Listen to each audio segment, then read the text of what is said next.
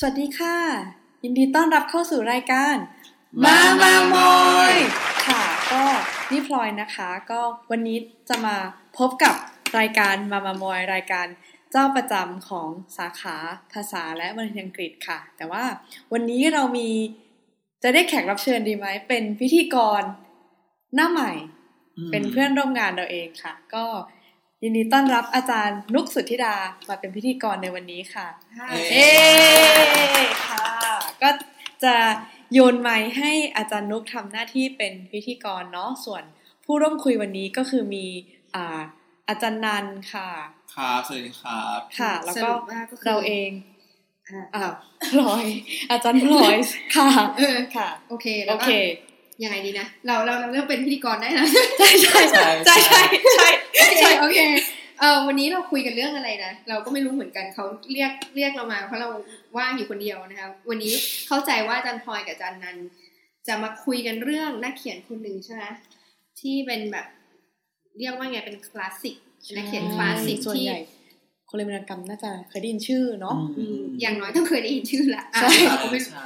ไม่ใช่ไม่รู้แต่ว่า หรือว่าถ้าอ่านแล้วอ่านรู้เรื่องหรือเปล่าก็อีกเรื่องหนึ่งใช่ไหมอีกเรื่องหนึ่งอืมใช่อ่านักเขียนคนนั้นคือใครคะเวอร์จิเนียวูฟโอ้ยเด็กบางคนได้ยินชื่อแล้วก็คือขนลุกใช่แล้วก็คือหนีเข้าป่าไปเลยใช่ไหมอืมอืม เพราะว่ายากใช่เออทำไมถึงยากคะนักศึกษาชอบบอกว่า อ่านไม่รู้เรื่อง อืม เออ แล้วอาจารย์อ่านเรื่องไหมรู้เรื่องเออไม่ไม่โอเค เดี๋ยวอ่าความสำคัญของวูฟนี่เดี๋ยวเราค่อยขยายความดีกว่าเนาะแต่วันนี้เราพูดถึงวูฟกันก็เพราะว่าเอิ่มปีเนี้ยมันเป็นปีสำคัญปีหนึ่งของงานเขียนชิ้นหนึ่งที่สำคัญมากของวูฟก็คือออ่าชิ้นที่ไม่ใช่ไม่ใช่ฟิกชันเนาะไม่ใช่นวนิยาย แต่เป็นงานเขียนที่ชื่อว่า A Room of One's Own อืมซึ่งมีการแปลเป็นภาษาไทยแล้วชื่อว่าใช่ชื่อว่าอะไรคะช่วยหน่ยห้องส่วนตัวห้องส่วนตัวนะ แล้วปีเนี้ยก็คือเป็นปีครบรอบ 90 ปี ของหนังสือเล่มนี้ วันนี้เราก็เลยจะมาคุยกันว่าไอ้หนังสือเล่มนี้เนี่ยมันมันมีความสำคัญยังไงเอ่อมันสะท้อนรูปแบบของการเขียนของวูฟยังไงอันนั้นอืมเรื่องหนึ่งอ่าอีกด้านหนึ่งคือมันมันมันดีเด่นยังไงมันถึงได้ถูก ยกย่องเชิดชูและอ่านมาจนถึงปัจจุบันนี้เนาะนะคะอืมอ่าดังนั้นเราเราเริ่มที่ใครก่อนดีก็ช่วยแชร์ๆกันก็ได้ทีนี้เราจะเริ่มจากไหนดีควรจะต้องเริ่มพูดถึงวูฟสักเล็กน้อยไหมอืม หรือว่าเราจะข้ามที่หนังสือเลยอ่าก็วูฟก่อนก็ได้เผื่อใครไม่รู้จักเนาะอ่าใช่ไหมใช่ใช่สำหรับคนที่ไม่รู้จักวูฟอะเนาะก็อย่างด้วยด้วยความที่รายการนี้เวลาเราน้อยอะเนาะวูฟก็จะเป็นอ่านักเขียนอังกฤษที่โด่งดังมาก ๆ ในฐานะ นักเขียนอ่ากลุ่ม movement ที่ชื่อว่า modernism อืมเนาะซึ่งอ่าประมาณศตวรรษที่เท่าไหร่คะก็ช่วงศตวรรษที่ยี่สิบ ใช่ไหมคะต้นต้นศตวรรษที่ยี่ยี่สิสิบบเนาะอืมเนาะอ่าซึ่งเวลาพูดถึงอ่านักเขียนใน movement เนี่ยเนาะทุกคนก็จะเคยได้ยินชื่อดัง ๆ มาแล้วบ้าง เช่น ใครใครบ้างที่ที่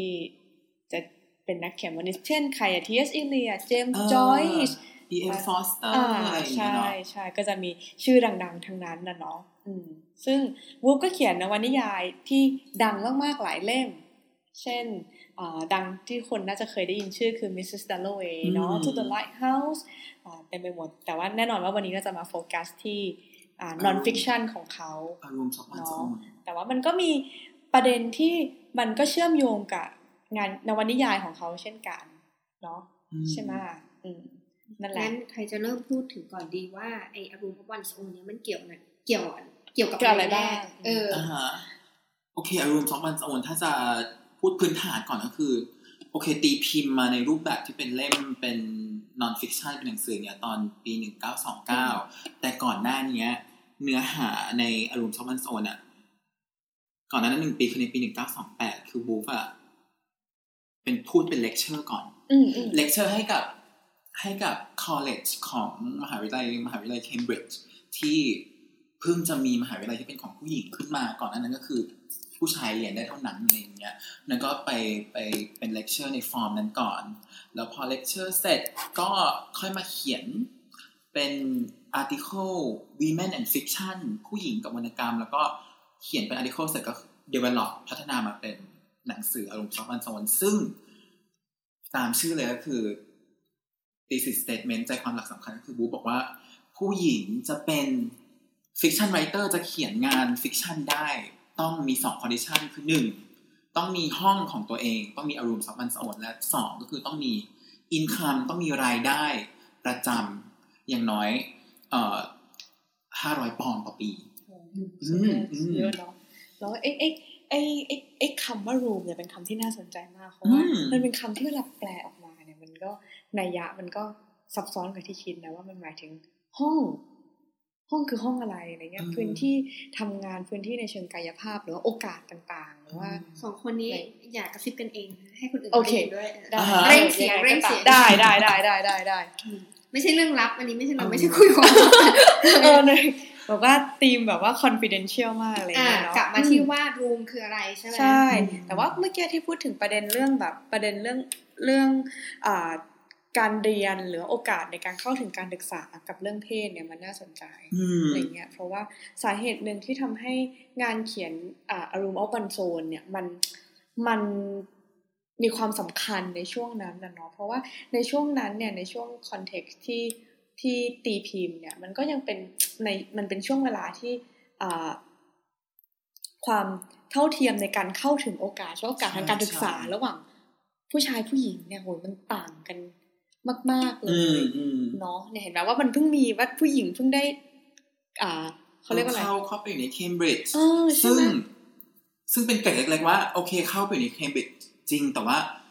ไม่สามารถได้อวอร์ดแบบว่าให้ดีกรีแบบเต็มๆได้นะ จะจะเกิดขึ้นครั้งแรกตอน1948นั่นก็คือเรียนไปก็ยังไม่ได้แบบปริญญาเหมือนที่ผู้ชายได้ ใช่อะไรอย่างเงี้ยใช่ใช่แล้วมันมันมันไม่ใช่แค่แบบแค่ แค่เฉพาะโรงเรียนในในเคมบริดจ์เท่านั้นแม้กระทั่งโรงเรียนที่พยายามจะตั้งตัวเองว่าเป็นโรงเรียน progressive อะไรเงี้ยมันก็มันก็ไม่ได้ progressive อย่างที่คิด อย่างเช่นอ่าพอพูดถึงในช่วงศตวรรษที่20เนี่ยโอเคด้วยความที่เราเนี่ยสนใจประเด็นเรื่องอ่าพวกวงการศิลปินในช่วงศตวรรษที่ 20 อะไรเงี้ยหรือวงการอืมพวกแบบดีไซน์อะไรเงี้ยพูดถึงรูมก็จะนึกถึงเราจะโยงถึงพวกแบบรูมดีไซเนอร์อะไรเงี้ยหรือว่า architect designer คืออ่าเราจะนึกถึงกลุ่มสกูลชื่อชื่ออ่า กลุ่ม movement หนึ่งที่ชื่อ Bauhaus อืมอ่าถ้าใครเคยไปดูงานเทศกาลฟอร์มูเนทูคาดินสกี้เนี่ยเคยได้ยินชื่อคันดินสกี้เนี่ยก็คือเป็นหนึ่งใน Bauhaus artist ตอนตั้งมาตั้งในศตวรรษที่20 ตั้งที่ไวมาร์เนี่ย objective ของมันมันคือต้องการที่จะตั้งโรงเรียนที่มัน progressive และ inclusive และทุกๆคนมีสิทธิ์ในการเข้าถึงการเรียนอ่าศิลปะ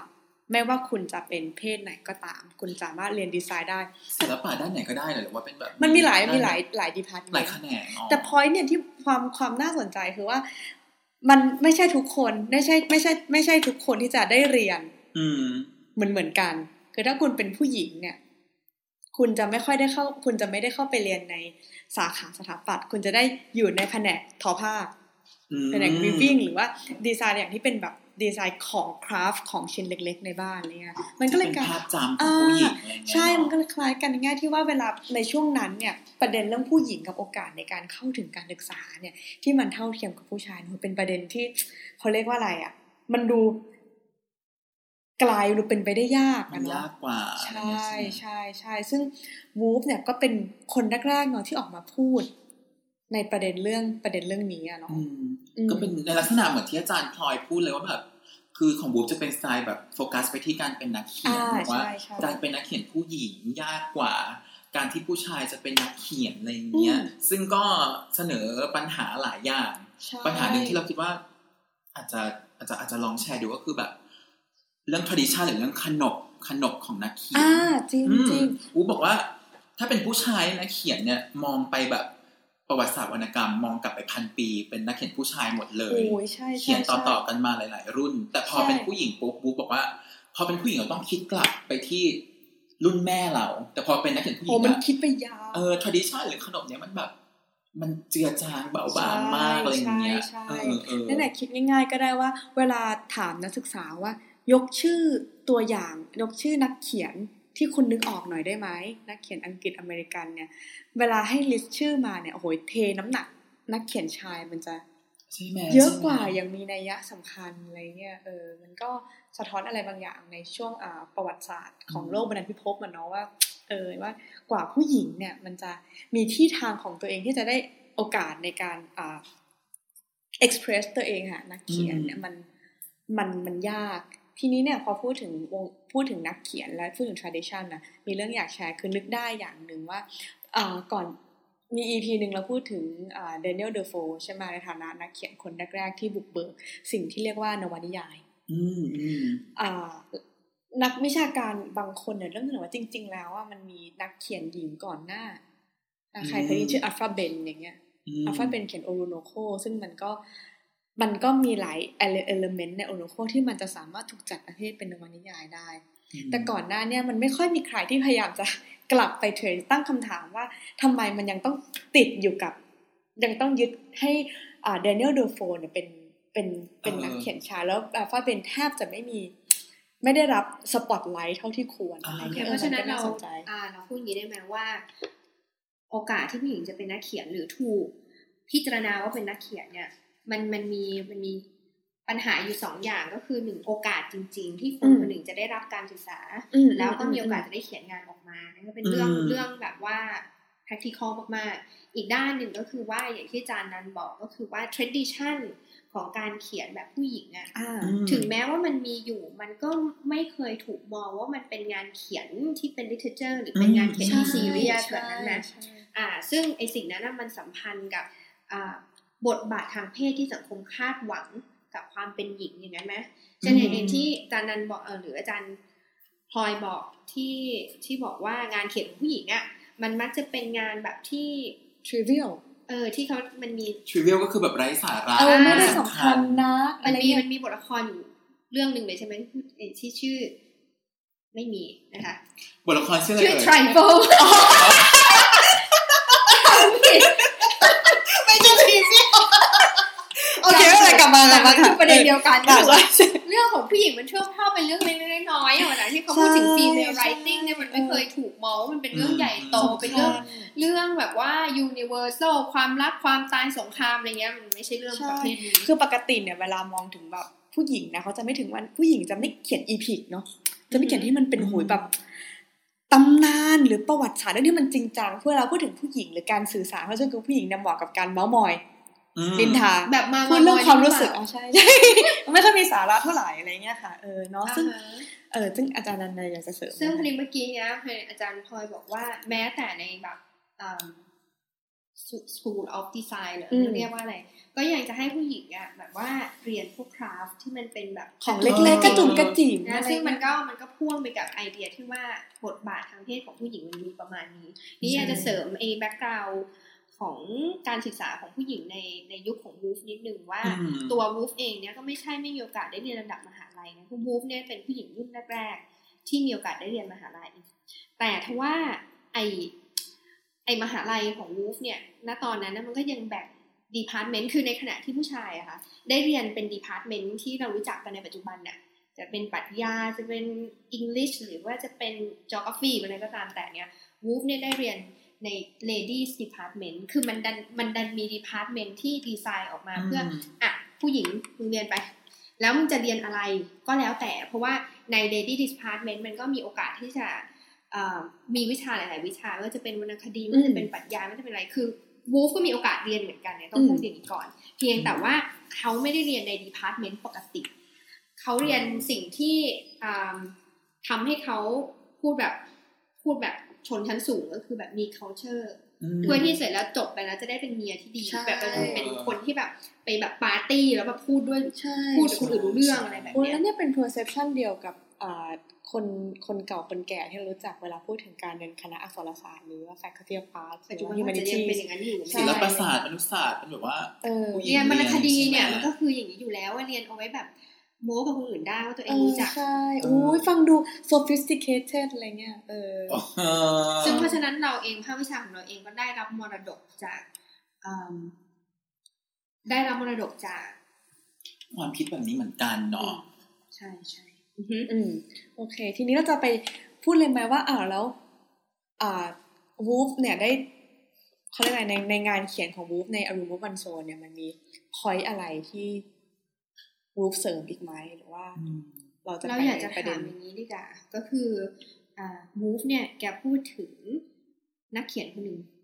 ที่อืมเกือบทุกคนในโลกเนี่ยต้ต้อองงรู้รู้จัจักกเออนั่นก็คือเชคสเปียร์ใครอะอ๋อโอเคคือพอดีพูดว่าเกือบทุกคนพอดีอาจารย์สุดายังไม่รู้จักต้องถามว่าเชคสเปียร์คือใครแล้วเจ๊แกอ่าฮะเจ๊แกไปมันยุ่งเกี่ยวกับอะไรกับเชคสเปีเปียร์ทำไมเออ ก็สำหรับคนที่ไม่รู้จักเชคสเปียร์นะคะ ก็ ก็ถือว่าเป็นอ่าเขาเรียกว่าอะไรเป็น dramatist แล้วก็ dramatist คืออะไรอ่านักเขียนบทละครเนาะอืมนักการละครไหมเราแปลอ่าแล้วก็คำแปลเออเออใช่ค่ะเออคำแปลผมแล้วก็แล้วก็กวีที่เขาเรียกได้ว่าเป็นกวีเอกของโรมิโอและจูเลียตอะไรวรรณเงี้ยกรรมอัเนาะงกฤษอ่าใช่ทุกคนต้องเคยได้ยินโรมิโอและจูเลียตน้องเคยได้ยินแฮมเล็ตแฮมเล็ตแม็แม็กกเบเบธธโอซึ่งเคอ่าอย่างน้อยอย่างน้อยรู้จักแล้วอันคิงอืมซึ่งก็เป็น adaptation จาก Hamlet เนาะเออเก๋ไปอีกเออแน่นอนก็เป็นนักเขียนที่ดังมากอะไรเงี้ยค่ะ ทีนี้แล้วอ่าแล้วเดี๋ยวโยนให้อาจารย์อนันต์ก็ได้ว่าแล้ววูฟเนี่ยในอารมณ์วันโซนได้พูดถึงอืมอืมเชคสเปียร์และได้จินตนาการถึง น้องสาวว่าถ้าเชคสเปียร์เนี่ยมีน้องสาวคนหนึ่งชื่อจูดิตจูดิตเชคสเปียร์เออ จะเป็นยังไง แล้วมันอืมเกี่ยวกับประเด็นที่วูฟเนี่ยจะพูดใน A Room of One's Own ยังไงอืมเออ คือวูฟแบบว่า คือถ้าใครไม่เคยอ่านเรื่องนี้ก็จะเคยได้ยิน จะเคยได้ยินชื่อจูดิตเชคสเปียร์ว่าเป็นน้องสาวเชคสเปียร์ซึ่งไม่มีตัวตนจริง ๆ นะ แต่ว่าวูฟเนี่ยสมมุติขึ้นมาเพื่อจะแสดงให้เห็นว่า ถ้าเรามีคนสองคนผู้หญิงผู้ชายที่ความสามารถเท่าเทียมกันทุกอย่างจูดิตสามารถเขียนบทละครได้ดีเท่าที่เชคสเปียร์เท่าที่วิลเลียมเชคสเปียร์เขียนพี่ชายเขียนอะไรเงี้ยสองคนนี้จะ ได้รับการยอมรับหรือประสบความสำเร็จเท่าเท่ากักันนไหไหมมอืมซึ่งเวอร์ชันที่วูฟจินตนาการก็คือ เชคสเปียร์ก็ไปไกลแล้ว ไปใช่ไปมีบทละครถูกสรรเสริญไปอยู่ในคอร์ดในราชสำนัก แต่จูดิตซึ่งวูฟจินตนาการว่ามีความสามารถเท่าเทียมกันทุกอย่างอะตอนจบคือทำไมพ่อแม่ก็บอกว่าใช่จะเขียนคือทำไมเออจะต้องไปมีสามีสิ ไปทำอะไรที่เป็นทำให้ตัวเองต้องได้แต่งงาน เพราะฉะนั้นจูดิตก็เลยบอกว่า หนีออกจากบ้านใช่ตอนจบคือฆ่าตัวก็ตาตายยใช่ใช่เศร้ามากก็คือเป็นเป็นพอยที่แสดงให้เห็นนะเนาะว่า ความเท่าเทียมมันไม่มันมีไม่เท่ากันในการเป็นนักเขียนในการอืมอาชีพหรือจากอาชีอืพหมนึ่งใช่ มันไม่ได้เกี่ยวที่ความสามารถอย่างเดียวอืมเวลาเราพูดถึงว่าเฮ้ยคนคนนี้เก่งไม่เก่งหรือมีทาเลนต์ไหมเนี่ยมันมักจะมองว่ามันเป็น เรื่องส่วนบุคคลหรือเรื่องของคนเฉพาะตัวแต่จริง ๆ แล้วมันมีอะไรหลาย ๆ อย่างที่ทำให้ใครสักคนเนี่ยได้รับการสามารถได้การยอมรับว่ามันเป็นว่าเขาเนี่ยมีความสามารถอะไรเงี้ย background ชาติกำเนิดหรือการเข้าถึงโอกาส มันก็เป็นเรื่องที่มันคาบเกี่ยวกันกับความสามารถของแบบบุคคลบุคคลหนึ่งเสมออะไรเงี้ยเงื่อนถามนิดนึงเงื่อนไขที่ทำให้จูดิตเชคสเปียร์เนี่ยไม่มีโอกไม่มีโอกาสได้เป็นแบบเชคสเปียร์บ้างอะอืมบ้างเนี่ยในในอารูมวันโซเนี่ยแกเขียนว่าไงบ้าง อืมอืมเงื่อนไขอะไรบ้างก็คือถ้ากลับไปอย่างที่อาจาร argument ย์หลักพูดใช่อืมป่ะว่า คือไม่ได้ expect ว่าผู้หญิงจะให้เป็นนักเขียนที่อ่าซีเรียสใช่หรือได้รับใช่การยอมรับจากให้ไปเป็นนักเขียนในราชสำนักหรืออะไรอย่างเงี้ย คือคือหน้าที่หลักของผู้หญิงที่ถูกคาดหวังจากสังคมในช่วงนั้นเนี่ย มันไม่ใช่การประกอบอาชีพอิสระอืม ด้วยตัวเองแต่มันคือการที่คุณได้ทำหน้าที่ของคุณอย่างเต็มที่ในฐานะภรรยาและแม่อืมที่ดี นั่นคือนั่นคือเป้าหมายหลัก แล้วอีกอย่างก็คือว่าอาพอพูดถึงเรื่องเงินเงินเงินทองทองเนี่ยสาเหตุหนึ่งมันคือว่าอานอกจากว่าอาชีพของผู้หญิงเนี่ยมันจะมันจะไม่ได้มีช้อยเยอะแล้วเนี่ย มันยังมีอ่าเขาเรียกอะไรนะ กฎหมายกฎที่เรียกว่า primogeniture อืม ซึ่งมันก็คาบเกี่ยวกับการที่จะมีอิสระไหมในแง่ที่ว่ามันเป็นกฎของการเขาเรียกอะไรนะรับมรดมกรดก อืม ซึ่งมันก็จะส่งต่อผ่าน อ่า ผู้ชายเออการยึดการถือมรดกถือทรัพย์สินอะไรเงี้ยถืออสังหาริมทรัพย์อะไรเงี้ยมันเป็นเรื่องที่ทางทางเราอาจจะอยู่ในช่วงบริเราอยู่ในคอนเท็กซ์ที่อาจจะแบบรู้สึกว่าเฮ้ยมันมันดูมันดูไม่ make sense แต่คือสมัยก่อนเนี่ยมันมีสิ่งสิ่งนี้จริง ๆ แล้วอืมการที่ผู้หญิงถ้ามันไม่ได้ กลับไปสู่ argument หลักของบุ๊คือถ้าคุณไม่มีเงินเนี่ย การที่คุณจะไปทำอะไรเองที่คุณอยากทำเนี่ยมันก็มันเป็นไปได้ยากใช่ไหมเนอะใช่ไหมเออดังเออพอดีพูดถึงบริบทปัจจุบันขึ้นมาเดี๋ยวเราก็เลยสงสัยขึ้นมาว่า เอะสมัยก่อนเนี่ยผู้หญิงมีโอกาสน้อยอะไรต่างๆเราพูดกันไปแล้วเนี่ย แล้วปัจจุบันล่ะ มันยังเรายังอยู่ในสถานการณ์อย่างนั้นอีกไหมเออนี่เป็นคำถามน่าสนใจนะในแง่ที่ว่าอ่า ถ้าเทียบกันแล้วเนี่ยมันก็เราก็ถือว่าได้มาไกลมากเนาะเก้าสิบปี แต่ยังไกลพอหรือยัจังงอ่าใช่ในเออฐานะเออถามพี่ว่ามันมาไกลแล้วแต่ว่ามันไกลพอหรือยังหรือเราจะต้องเดินหรือว่าขับเคลื่อนไอ้ movement ตรงเนี้ยไปในทิศทางไหน หรือต้องขับเคลื่อนอย่างไรหรือมันมีปัญหาอย่างไรเรานี่บ้างเวอะลาไรเราพูเงี้ดยว่าเรานี่คือใครอะอาเออจารย์นันเกี่ยวไหมเกี่ยว เกี่ยวยังไงเออยังไงวะเพราะว่าไอ้เพราะว่าเนี่ยพอพูดถึงวูฟในฐานะอ่า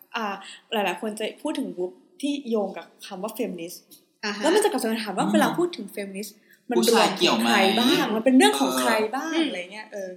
เคยได้ยินโครงการ He for She หรือเปล่า ที่นำโดยเอมมาวัตสันที่เล่นเป็นอ๋อนึกว่าจะขายของก็คือการซึ่งอาจารย์นันไปเกี่ยวอะไรกับเขาคะก็คือมาทีมีมีการมาจัดงานที่ธรรมศาสตร์ได้รับความรู้มากมาย แล้วก็จะบอกว่าคือการต่อสู้เพื่อสิทธิของคนกลุ่มใดสักคนหนึ่งอะมันเป็นเรื่องของ ทุกทุกคคนนใช่อืมอืมหรือว่าจริงอ่าใช่ไหมหรือว่าเกิดกระทั่งว่าเวลาเนี่ยบอกว่าแบบอ่า he for she อย่างเงี้ยมันน่าสนใจว่า แล้วไอ้คำว่าสรรพนาม he กับ she เนี่ย มัน include ใครหรือไม่ include ใคร หรือว่าพูดถึง feminist อย่างเงี้ยมันเฉพาะการให้สิทธิให้ผู้หญิงไหมอืมใช่ไหมมันก็ยังมันก็เป็นประเด็นที่มันเรนเพราะว่ามันก็กลับสู่คำถามที่ว่าเราในที่เนี่ย คือใครบ้างอืมอืม ก็จะต้ซึ่องงอาตจาอบรย์นันบอกว่าว่าทุกคนอะไรอย่างงี้ใช่ไหมอ่าใช่ใช่เออแล้วทุกคนเนี่ยจะต้องเรียกร้องสิทธิ์ให้แต่กับผู้หญิงหรือเปล่า ผู้หญิงกลุ่มไหน อืมอืมเออเนี่ยก็เป็นประเด็นที่อ่าลาเรียกให้คนผู้ชายตั้ด้วยงได้คำถามปะเออ ซึ่งอ่าอ่าอันนี้อันนี้ก็เป็นประเด็นที่ถูกดิสคัสในหนังสือเหมือนกันในแง่ที่ว่าเวลาเราพูดถึง patriarchy หรือพูดถึงระบบปิตาระบอบปิตาธิปไตยคนสังจะครู้มว่าชายเป็นใหญ่เออรู้ว่าเฮ้ยอย่างนี้ผู้ชายก็ดีดิ ถึงว่าผู้หญิงก็ลำบากอยู่อย่างเดียวแต่ที่จริงแล้วเนี่ยมันเป็นโครงสร้างที่ทั้งสองทั้งผู้ชายและผู้หญิงทรมานเหมือนกันอ่าใช่เพราะว่าเวลาเราพูดถึงหน้าที่ที่ถูกคาดหวัง มันไม่ได้เป็นอะไรที่ผู้หญิงได้รับความคาดหวังนี้ฝ่ายเดียวถูกไหมมันเป็นอะไร มันเป็นมันเป็นความคาดหวังที่มันตกอยู่กับผู้ชายอืมเช่นเดียวกันอะไรเงี้ยใช่งั้นเราย้อนกลับไปเชคสเปียร์ถูกกดขี่ยังไง เพราะงั้นถ้าถามว่าเออผู้ชายถูกกดขี่ไงในสังคมชายเป็นใหญ่เออก็ยกตัวอย่างอย่างเช่น ไอเดียทั้งหลายที่เกี่ยวกับความเป็นชายว่าผู้ชายต้องไม่ร้องไห้อืมผู้ชายต้องเข้มแข็ง ผู้ชายต้องเป็นหัวหน้าครอบครัวอืมแล้วถ้าแล้วถ้าคุณเป็นผู้ชายแต่คุณไม่ได้มีลักษณะแบบนั้นนะคุณไม่ได้เป็นคนที่แบบแมนมากแบบอ่าใช่เดินแบบเท่ๆอย่างเงี้ย แล้วคุณก็ต้องถูกเหมือนมีความกดดันให้ ให้แสดงไปแบบนั้นน่ะ ไม่ได้เป็นตัวของตัวเองแต่ต้องทำตามเพราะแบบว่า กลัวคนคิดว่าเราแมนไม่พอหรืออะไรอย่างเงี้ยใช่ใช่เออมันมันน่าจะมีควกดดัรูปแบบมันน่าจะมีแบบเขาเรียกนะเขียนจินตนาการว่าถ้าเชคสเปียร์เป็นพ่อบ้าน อืมและเลี้ยงลูกอือหือมันจะเป็นไปได้ไหมอืมหรือจะเป็นยังไงอะไรเงี้ยอะไรอเอย่างอเงี้ยซึ่งสมัยก่อนมันก็ไม่ได้ อ่า allow ให้ผู้ชายเนี่ยทำหน้าที่อยู่บ้านและเลี้ยงดูให้ผู้หญิงไปทำงานถูกไหมอืมเออ มันก็มีความคาดหวังที่มันตกอยู่กับทั้งสองเพศเหมือนกันในการที่จะ perform หรือว่าแสดงบทบาทบางอย่างในฐานะคนในสังคมอะเนาะอืมเพราะฉะนั้นดังนั้นกลับมาที่คำถามที่ว่าแล้วตอนนี้เรามาไกลไกลแล้วใช่ไหมแต่ว่าไกลพอหรือยังใช่ไหมอืมเราทุกคนในฐานะคนที่อ่าไม่ว่าจะเป็นหญิงหรือชายก็ตามต่างตกอยู่ในอยู่ในเงื่อนไขของบทบาททางเพศที่เราต้องแสดงใช่ไหมอืมอืมปัจจุบันนี้สถานการณ์มันเป็นยังไงอ่าเนี่ยที่อาอาจารย์นุกได้อ่าพูดไปตอนต้นว่า เรื่องเงินอือหือ เงินที่อาจารย์นุกพูดว่าเออเนี่ยวูฟเนี่ยบอกว่าเราจะต้องมีห้องของตัวเองและอืมเงิน อาจารย์นันพูดใช่อาไหมจารย์อ่าเออใช่ใช่อะอืมโอเคอาจารย์นันพูดใช่ไหมว่ามันต้องมีเงินอ่า300 pounds เฮ้ยฝ่ายห้าร้อยซะห้าร้อย five sorry ห้าห้าร้อยปอนด์เนี่ย มันมันก็เลยมันก็เอาไปโยงกับคำถามที่อาจารย์นุกถามได้ว่า เอ้ยเราเวลาเราพูดถึงว่าเฟมินิสต์เฉพาะเฟมินิสต์ที่วูฟเสนอใน A Room of One's Own เนี่ย มันมันมีเขาเรียกว่าอะไรนะ เวลาพูดถึงเราหรือพูดถึงความต้องการ หรือสิ่งที่มันจำเป็นที่จะขับเคลื่อนว่าเราจะเดินไปทางไหนเนี่ยประเด็นเรื่องเรียกร้องสิทธิให้ใครเนี่ย มันมันคุยต่อได้ไหมในแง่ที่ว่าก่อนหน้าที่เราจะมาเริ่มอ่าพอดแคสต์กันเนี่ยจันนุกก็พูดว่าเฮ้ยมันเป็นเงินที่เยอะเหมือนกันน ห้าร้อยปอนด์นี่เท่าไหร่อาจารย์นุ๊กเออถ้าอาจันเทีนุยบกได้ไปคำนวณปัจจุบัมาให้แล้วตีเป็นเรทเงินปัจจุบันมาให้นี่แล้ว คือก็ไม่ได้คำนวณเองนะไปอ่านมาอ่าฮะเขาบอกว่า500ปอนด์เนี้ยเทียบกับปัจจุบันมันคือเจ็ดเจ็ดหมื่นห้าพันปอนด์โอ้โหซึ่งคูณเป็นอัตราเงินไทยปัจจุบันที่เงินปอนด์แบบตตกกที่หายไปพวงเนี่ยนะคะ ก็คือสามล้านบาทต่อปีสามล้านต่อปี เออ ซึ่งถามว่าอาจารย์นันได้หรือยังคะพันที่ก็คือ ทำงานในชีวิตนี่ไม่ไม่น่าจะได้เลย ได้นี่นี่สามล้านต่อปีอ่าถ้าเป็นไปได้ได้ได้เออือมหรือว่าผ่อนสามล้านแล้วก็ผ่อนสามสิบปีอย่างเงี้ยโอเคนี่พอทำอได้ยู่เออใช่ใช่นี่กันนะเพราะฉะนั้นเนี่ยจะเป็นแบบจำนวนเงินที่วูฟซึ่งเป็นผู้หญิงที่เป็นแบบ upper middle class คือวูฟไม่ได้เกิดในชาติตระกูลที่ไม่ดีอะเกิดในชาติตระกูลที่เป็น ผู้ดีออเป็นใช่ aristocrat ก็คือเป็นใช่ผู้ดีในสังคมมีมีฐานะอะเอาอย่างนี้ดีกว่า แล้วพ่อเขาเนี่ยเลสลี่สตีเฟนแต่ก็โอ้โหมี connectionเออคือเป็นเต็มคนไปดังหมอะดเออใช่ไหมบ้านก็แบบมีห้องสมุด คือใหญ่โตวูฟเนี่ยไม่มีห้องส่วนตัวแต่มีห้องสมุดเออแล้วก็มีพี่ชงพี่ชายอะไรอยู่เคมบริดจ์เอาหนังสือหนังสืออะไรมาให้อ่านเยอะแยะไปหมดใช่ไหมใช่ เพราะนั้นมันก็คือปัญหาคลาสสิกของเฟมินิซึมใน ว่าแบบ ว่าการต่อสู้เพื่อสิทธิสตรีอะคำว่าสตรีอะเวลาเรานึกถึงมันมันมันสคตรีรอบกลุ่คมลุไหนมกว้างขนาดไหนออเป็นผู้หญิงใช่ผิวขาวชนชั้นกลางอย่างเดียวหรือเปล่า แล้วผู้หญิงที่เป็น people of color ที่เป็นที่ไม่ใช่ผิวขาวอะเป็นเอเชียน เป็นใช่แอฟริกันหรือถูกคนใช้เข้าไปด้วยไหม move อะไรเอเงี้ยเอออ มันได้รับการพูดถึงชนชั้นแรงงานด้วยไหมอะไรอย่างเงี้ยอืมอืมอืมอะฮะซึ่งซึ่งถ้าอย่างนั้นเราพอจะพูดได้ไหมว่า สมมติว่าเรามองย้อนกลับไป 90 ปีเนี่ย ด้านหนึ่งเราเห็นว่าสิ่งที่บูฟพูดอะหรือเขียนเนี่ยมันมี contribution สำคัญต่อทั้งแวดวงนักเขียนอืมแล้วก็อ่า movement ที่เราเรียกว่า feminist movement อืมขณะเดียวกันเนี่ยเออมาถึงตอนนี้เราก็อาจจะตั้งคำถามกับมันได้เหมือนกันว่า สิ่งที่มูฟเรียกร้องเนี่ย มัน make sense สำหรับใคร อย่างนั้นไหมอืมคือว่ามันมันมีประโยชน์มันมีประโยชน์สำหรับใครบ้างหรือว่ามันมันเป็นข้อเรียกร้องที่เอ่อ แสดงให้เห็นถึงช่องโหว่บางอย่างของความเข้าใจความไม่เท่าเทียมของมูฟด้วยหรือเปล่าอะไรแบบนี้ไหมอืม อืม ก็ได้นะ อืมถามไหนถามถามเองตอบเองสรุปเองว่าก็ต้องได้ใช่ไหมเออเออใช่ใช่ทีนี้อ่าแล้วแล้วแล้วเราจะเอามันมาทำอะไรต่อดีทำไมเราถึงจะต้องอ่านมันล่ะ ถ้าเป็นอย่างนั้นมันก็คือกลับไปคำถามเลยว่าทำไมต้องอะยังอ่านอยู่ก็คือ ปัจจุบันเนี้ย ผู้หญิง มีห้องของตัวเองหรือยังซึ่งห้องมันไม่ใช่แค่ห้องใช่ป่ะเออห้องมันคือมีความหมายลึกกว่านั้นว่ามันคือพื้นที่ของตัวเอง คือใช่อิสรภาพทางความคิดทางทุกอย่างของตัวเองอะไรอย่างเงี้ยอืมอาจารย์พลอยมีมีห้องยังคะมีห้องส่วนตัวยังคะโอ้ยมีห้องแล้วก็นี่ค่ะ ก็กดโอเคไปค่ะเออแต่ว่าอ่า point point ที่พอเอามาเอามาโยงเอามาโยงกับอ่าประเด็นที่ทุกคนเนี่ย raise มาเมื่อกี้ก็คือว่า การที่อ่าจะมีห้อง อ่าแล้วก็ห้องของเต็มว่าจะเป็นห้องในทางความคิดพื้นที่ส่วนตัวหรือห้องเป็นอืมห้องทางกายภาพห้องจริง ๆ เนี่ยอ่าเวลาพูดถึงชนชั้นอื่นเนี่ยปัญหามันก็คือว่ามันก็มีผู้หญิงจำนวนมากที่อย่าว่าแต่กระทั่งห้องของตัวเองเลยอะมันคือปัจจัยสี่ระดับความเป็นอยู่เอออาหารเสื้อผ้า น้ำยังไม่มีเลยอะเออแล้วเออทีนี้เนี่ย การที่จะไปถึงการอ่าการ liberate ตัวเองหรือการปลดแอกตัวเองในเชิงความคิดหรือในเชิงการเป็นนักเขียนหรือกาในเชิงการผลิตงานสร้างสรรค์เนี่ยมันบางทีมันต้องบางทีเนี่ย basic requirement เนี่ยของผู้หญิงที่เป็น working class เนี่ยมันก็เป็นอะไรนะเป็นเรื่องที่มันต้องต้องจำเป็นจะต้องมาก่อนใช่ไหมก่อนที่เราจะมี creativity บางอย่างอะไรเงี้ยอาจารย์นันคิดว่าไงอะคะ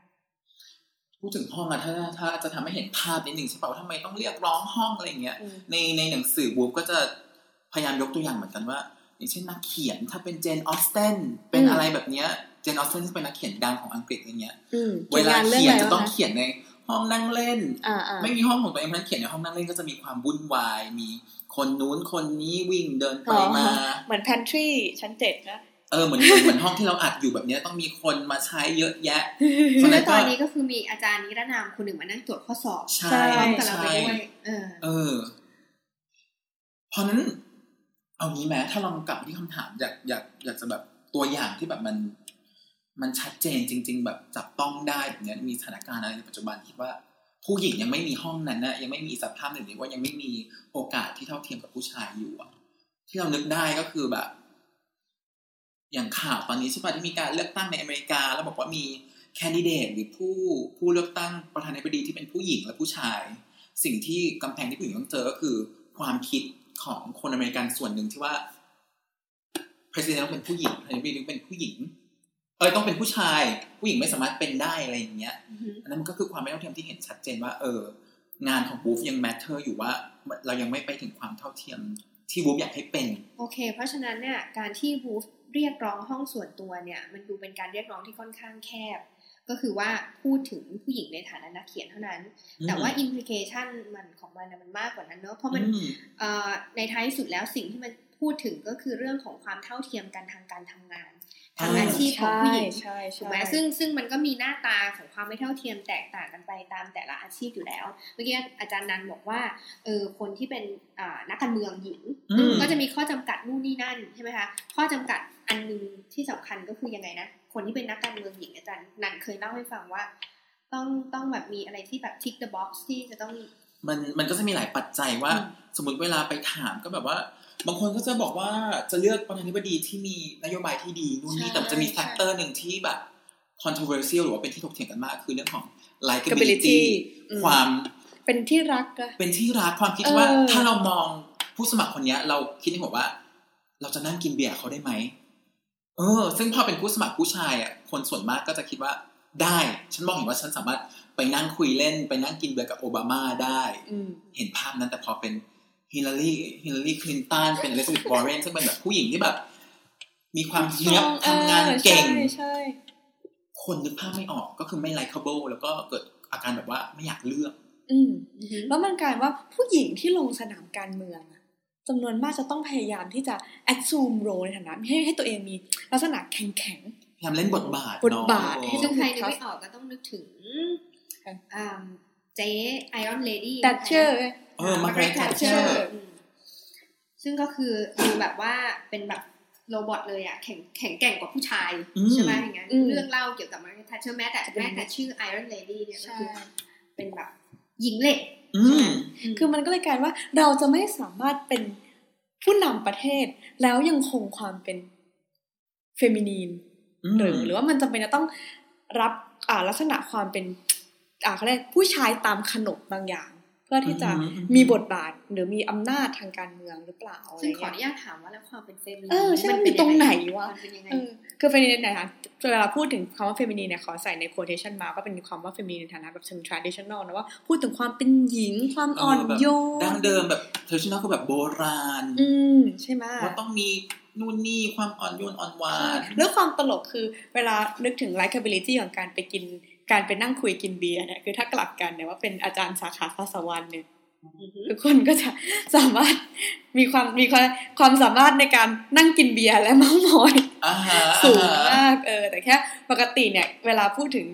พูดถึงการเมาส์มอยและกินเบียร์เป็นกิจกรรมที่ผู้หญิงไม่ค่อยทำอืมอืมใช่ไหม พูดถึงวงเล่าอย่างเงี้ยทุกคนจะนึกถึไม่งแน่ใจเหมือนกันตอนนี้กำลังติดตามข่าวลาลาเบลซึ่งก็เป็นอ๋อเออใช่กินเบียร์แล้วใช่เมาส์มอยเราก็เลยเราก็เลยไม่แน่ใจว่ามันก็แล้วแต่ด้วยว่าหน้าตาของการกินเบียร์แล้วเมาส์มอยเป็นการกินเบียร์แบบเป็นไหนแบบไหนเออเอเอออเออเพราะก็จเพริงราะในบางกรณีเนี่ยเอ่อสังคมก็คาดหวังให้ผู้หญิงมันคล้ายๆเป็นไม้ประดับประจำโต๊ะแบบ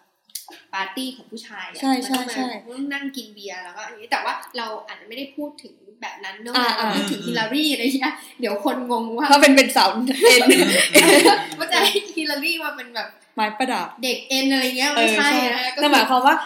ความสามารถในการที่เราจะไป hang out กับเขาแบบ casual เนาะแบบเป็นกันเองและคุยแลกเปลี่ยนในประเด็นต่างๆ อะไรเงี้ยเนาะมันอืมันแต่เรื่องเนี้ยพูดถึงพูดถึงไอ้การไปกินเบียร์แล้วเป็นเด็กเอ็นมันก็ยังน่าสนใจว่าเมื่อกี้พูดคำว่าไม้ประดับอย่างเงี้ยอืมมันก็คือเป็น เป็นเป็นเหมือน decoration หรือมันเป็นในในเชิงว่าในวงการสนทนาวงกินเหล้าอะไรเงี้ย มักจะทำหน้าที่เป็นคอย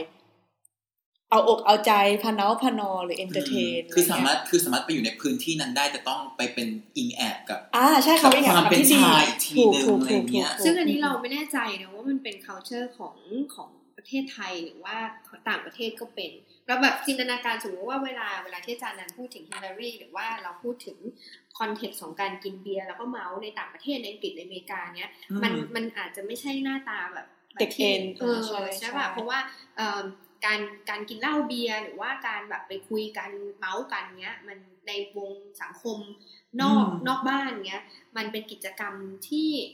มันมันมันไม่ได้มีหน้าตาแบบของไทย มันเป็นกิจกรรมของคนที่ทั่ว ๆ ไปเขาทำกันได้อืมแต่เพียงแต่ส่วนอ่าส่วนใหญ่เนี่ยมันใช่ใช่อันนี้มันจริงสมัยอันนี้จริงก่อนก็คือมันเป็นกิจกรรมที่ผู้ชายทำเพราะว่าผู้หญิงออกไปจากบ้านเมื่อไหร่ตอนกลางคืนก็คือจะถูกมองว่าเป็น street prostitute walker อ่าเป็นใช่ street อืม walker นะครับหาลูกค้าอย่างเงี้ยอืมเพราะฉะนั้นไอ้พื้นที่ของไอ้การกินเหล้าเบียร์อะไรอย่างเงี้ยมันก็เลยถูกสงวนไว้สำหรับผู้ชายอืมแต่ว่าปัจจุบันเนี้ยในต่างประเทศมันก็ไม่ได้เป็นอย่างนั้นแล้วอืซึ่งมันก็น่าสนใจว่าพอมันเป็นกรณีของไทยเนี่ย มันมันอยู่ในยังอยู่ในลูปร้อยปีก่อนอยู่กันเนาะก็คือว่าผู้หญิงที่เข้าไปกินเหล้าเบียร์เนี่ยก็คือต้องไปเป็นเด็กเด็กเอ็นอืมเป็นไม้ประดับเป็นเด็กนั่งดริงก์อะไรแบบเนี้ยนะคะอืมซึ่งอันนี้ก็เป็นอีกส่วนหนึ่งไหมที่เราเรารู้สึกว่างานของ Move เนี่ยมันยัง relevant อยู่ อืมเออ ค่ะมีมีอาจารย์ที่นั่งตรวจข้อสอบอยู่นะคะ แล้วส่งคำถามบอกว่าว่า MB rap ในผับก็มีผู้หญิงเอ็นอ๋ออ่าแสดงว่าอาจารย์คนนั้นอาจจะเป็นผู้เชี่ยวชาญด้าน M เพลง MB rap เพราะนอกจากเชี่ยวชาญเรื่องนักร้องเกาหลีเนี่ยแล้วก็เขาก็ได้ขยายช่องความสนใจไปเป็นดนตรีแรปด้วยอย่างนี้อ่าซึ่งถ้าเกิดว่าเขาอยากจะพูดอะไรเขาพูดออกมาเลยก็ได้ใช่ไม่ต้องเขียนไม่ต้องเขียนการตรวจนะคะก็เอออยากจะแชร์ไหมคะเอ็มในเช่นอ่าฮะอ่าฮะว่าแล้วก็นึกได้ว่า M M V แบบ K-pop อะ คุยผู้หญิงเอ็นเหมือนกันนะมีเคป๊อปมันไม่มันไม่ได้เพราะว่าเหมือนแบบ มันไม่ควรจะมี image ของผู้หญิงอยู่ในนั้นอะนึกออกปะถ้าเป็นเพลงนักร้องชายอะอ๋อเหรอคือใช่เพราะว่าคนเขาไม่อยากจะจินตนาการว่าแบบ มีผู้หญิงชายเป็นกลุ่มอ่านี้ไปอยู่เจอกับผู้หญิงอะเฮ้ยอันนี้มันไม่ได้เราเราขอเถียงเพราะเราเพิ่งดู M V K-pop อยู่เพลงหนึ่งเพลงไหนเว้ยไอของ นี่มันจะนอกเรื่องไปแล้วเนี่ย ไม่เป็นไรหรอกอะไรวะที่มันเป็นคู่กันอะเซฮุนกับอะไรนะอ๋อเอ็กโซอะไรเซฮุนชันยอนเอเอออเออแล้วเอ็มวีก็มีผู้หญิงผู้หญิงดำด้วยอ๋อมาแบบเต้นเต้นอยู่บน เป็นแบบเป็นผู้หญิงเอ็นอยู่บนคือเรือเรายอว่าชต์เราว่ามันแล้วแต่แบบ เหมือนกับความเก่าในวงการ คือเหมือนอือหือถ้าศิลปินที่อยู่มานานอะอืมเหมือนแฟนคลับจะไม่ค่อยอะไรแล้วอะเราว่านะอ่าความรู้สึกเรานะอ่าเออ แต่ว่าถ้าศิลปินใหม่ๆอะไม่ได้ จะต้องไม่มีเรื่องทางเพศมาแปะเปื้อนเลย อย่างนี้ใช่ไหมเพื่อเป็นเพื่อนเรื่องทางเพศกันเองต้องไม่มีผู้หญิงเออใช่ใช่อืมอืมอืมอืมแต่แต่เราที่เราพูดถึงคือเรานึกถึงแบบ MV rap ของแบบฝรั่งอะอ๋อก็จะใช่ใช่เพิ่งฟังอะไรอย่างนี้ใช่ไหมใช่เพิ่งเอ่อเวอร์ชเอ่อเพิ่งฟังอะไรนะ 50 Cent มา ซึ่งเป็นนักร้องแรปที่เก่ามาก เก่าเวอร์เก่าช่วงนี้ชอบช่วงนี้ฮิตฟังเพลงแบบฮิปฮอปหรือแรปในช่วงแบบปี 2000อือหือออะไรอย่างเงี้ยก็อ๋อมันก็จะมีมันก็เนาะมันก็ต้องมีผู้หญิงเป็น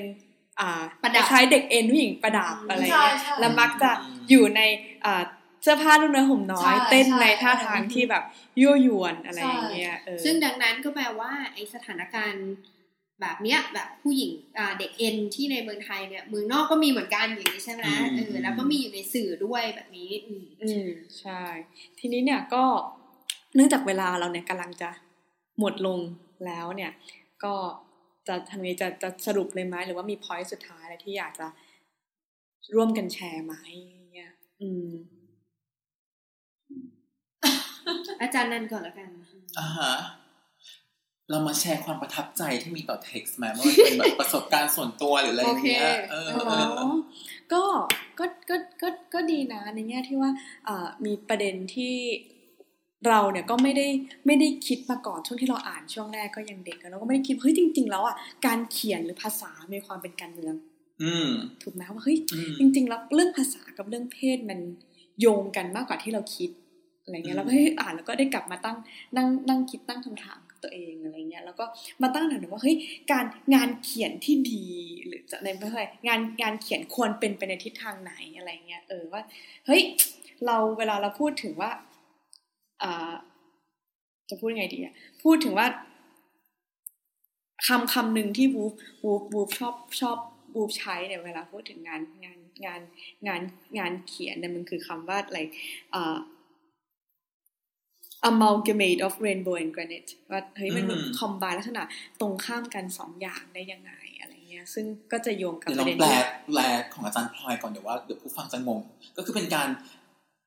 รวมตัวกันของหินแกรนิตกับที่มันแข็งมาก สายรุ้งเออแปลว่าอะไรอะเออยากจังเลยอะเออ มันฟังดูเป็นสองสิ่งที่มันตรงข้ามกันมากถูกไหมเอามาเอามาเอามารวมกัน ทีเนี้ยอีกประเด็นหนึ่งที่ที่เราเราก็เลยชอบกับงานเขียนของบุ๊ก คือมันเวลาพูดถึงงานเขียนหรือพูดถึงฟิกชันเนี่ยทุกคนจะชอบมองว่ามันเป็นสิ่งไร้สาระ แล้วก็เป็นสิ่งที่ตรงข้ามกับอ่า non fiction หรือการเขียนที่พยายามตามหาความจริงแท้ชุดเดียวอืมใช่ไหมซึ่งซึ่งจริง ๆ แล้วเนี่ยอ่าพอมาเรียนวรรณคดีก็พบว่าเฮ้ยการอ่านวรรณกรรมมันทำให้เราตั้งคำถามเกี่ยวกับสิ่งที่เรามองว่ามันเป็นความจริงแท้ต่างๆ เป็น truth เป็นทีตัวใหญ่ที่มัน ไม่เคยถูกตั้งคำถามได้อะไรเงี้ยหรือว่าไม่เคยถูกมองในแง่มุมอื่นอะไรเงี้ยแปค่ะลว่ามันเป็นเรื่องเรื่องแต่งที่ดูจริงกว่าชีวิตจริงอ่าเลยบางใช่ทีใช่ใช่เป็นที่เป็นประเด็นเออก็เห็นด้วยกับอาจารย์อนันต์อะไรเงี้ยค่ะอืมอืมซึ่งอันนี้ก็คือเป็นงานของวูฟในภาพรวมแล้วกัอ่านใช่ไหมใช่ไม่ไม่ใช่ใช่ใช่เฉพาะเล่มนี้เนาะใช่ แล้วอาจารย์นันว่าไงรักอะไรในวูฟในบูฟเหรอก็คือ ในวูฟ in general แล้วก็ก็จะเป็นตัวใน text ไอไอเล่มเนี้ย A Room of One's Own ด้วยใน Wolf in general ก็คือ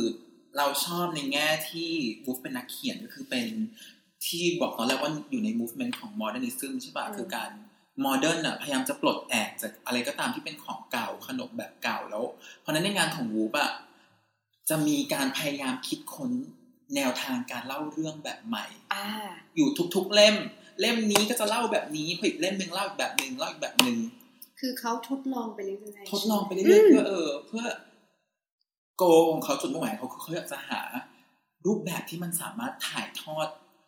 ความคิดหรือการคิดของมนุษย์กระบวนการคิดของมนุษย์ดีที่สุดอะไรเงี้ยอืมซึ่งมันก็ออกมาใน